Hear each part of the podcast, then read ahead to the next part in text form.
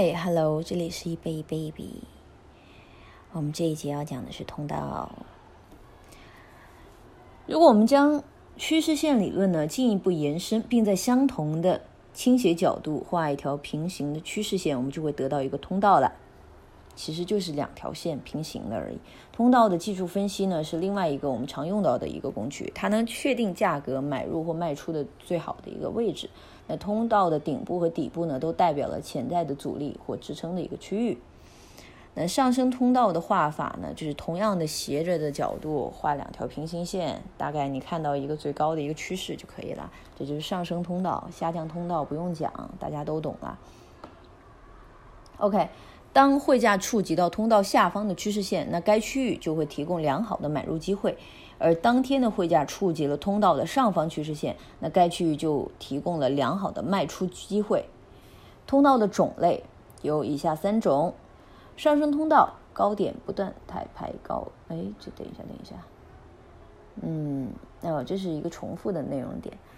那下降通道，水平通道，那趋势线呢？应该需要牢记的是。构建通道的时候，两条趋势线必须相互平行。第二呢，通道的底部视作买入区域，顶部视作卖出区域，就反着来就行了。它涨你就你就抛，它它跌下来你就买。那不要强迫将价格保持在你画的通道范围内。所画的通道呢，是一条边界朝另外一个方向倾斜，而另外一条却朝着另一个方向倾斜，这个是不正确的做法，很有可能会导致交易的失败。呃，那么利用趋势线进行交易，那么你已经知道了关于趋势趋势线的一些基础了。现在呢，是时候把这个简单的、十分有用的分析工具运用到你的交易中啦。因为在本教程中呢，我们将所讲授的内容呢，尽可能的通俗易懂，所以呢，我们也会将价呃价格的测试支撑啊、阻力，还有情境下可能会发生的一些市场行为，我们把它分成两种。反弹或者是突破，而这也会成为我们交易策略的提供指引。 OK， 反弹一些外汇的交易散户呢经常会犯这样的错误，他们直接将订单下在支撑或阻力位的水平，并等待他们的交易变为现实。当然了，这些做法有的时候也奏效，但是这种交易的方法前提是假设价格将持续稳于支撑或阻力位，而不会上穿或下破到上述的水平。那你可能会想，我们为什么不能正好在趋势线上设一个限价的订单呢？我保证这是最好的价格。当我们抓住反弹机会进行交易的时候，我们会找到一些能够确定支撑阻力位会持稳的一些信息，但我们进入之前，我们就会等待价格经历第一次反弹，而不是简单的在趋势线上画简单的买入或买出。那这样做的好处呢，在于它能够避免当前价格突然加速波动，并突破支撑或阻力位。经验告诉我们来说，空手下去抓快速下落的刀子，可能会让人鲜血直流。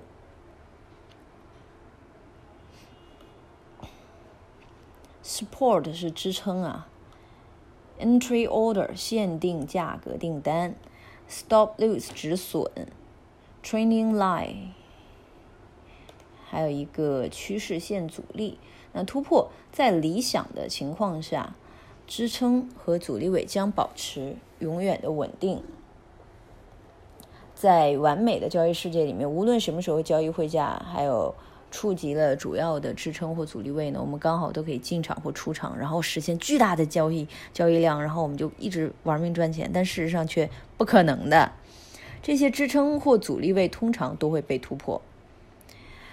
因此呢，简单的仅仅利用价格的反弹交易还不够，你也应该要知道，无论在什么时候支撑和阻力位被突破时，应该采取什么样的一个措施。那在支撑或阻力位被突破的情况下，有两种交易方法：激进交易法还有保守交易法。激进交易法，行情呃突破行情是最简单的交易方法，就是在价格有效突破支撑或阻力区域时买入或买出。注意"有效"这个关键词很重要 ，OK？只有当价格完全突破了支撑或阻力位时，我们才有买入或卖出的充分理由。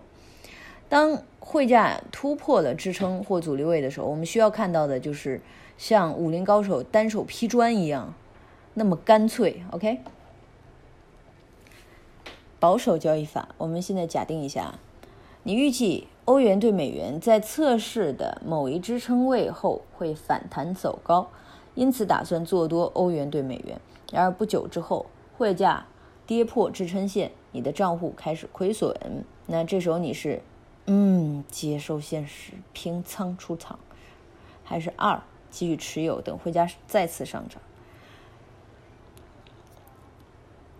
如果你选择是第二个，那么你会比较容易理解保守交易法的要义。记住啊，无论你在什么时候选择平仓，你此时交易的方向都和你之前的方向是相反的。比如说你在盈亏平衡的状态下平掉了欧元对美元多头，那这意味着你同时以相同的资金量在做空欧元对美元，对吧？那么现在如果已被突破的支撑线附近有足够的卖盘，那价格走势将会反转并再次下跌。那这一种现象呢，也是支撑位被突破后成为阻力位的主要原因。当然了，利用这一现象进行交易呢，需要有足够的耐心，你需要等到价格回撤至已经被突破的呃已经被突破的支撑线并反弹后入场，而并非是突破后即刻入场了。那你需要注意的一些地方，首先呢，这个情况并非是总是出现，因为回测呃回测到被突破的支撑或阻力位并并非总会发生。那有的时候呢，价格只会朝着一个方向波动，并把你甩在后面。有鉴于此呢，我们始终要设好止损，永远不要怀抱着一线希望而死扛下去。总结支撑和阻力位，嗯当价格走势在某些点位出现潜在的停滞，或一些时候甚至出现了反转的走势，那么这些点位我们称为阻力或支撑。当市场上升然后回落的时候，在它回落之前所达到的最高点就是目前的阻力。随着市场的不断回升，在市场开始上升之前所达到的最低点位就是目前的一个支撑。那么水平支撑和阻力阻力水平呢，并不是一个确切的数字。为了筛选出这些假假突破行情，那你应该将支撑和阻力考虑为一个区域，而不是数字。帮你找到这些支撑或阻力区域的方法之一呢，是在线图上绘制出来支撑和阻力，而并非是蜡烛图上。呃，另外一个需要记得的呢，就是当汇价突破某一阻力位，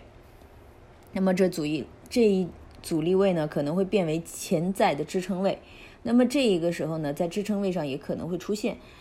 也就是汇价跌破某一支撑，该支撑就可能会变成潜在的一个阻力位。 OK OK 好了，这一章呢基本上是又讲到这里啦。我们下一个部分呢，将会解释蜡烛图，日本蜡烛图。拜拜。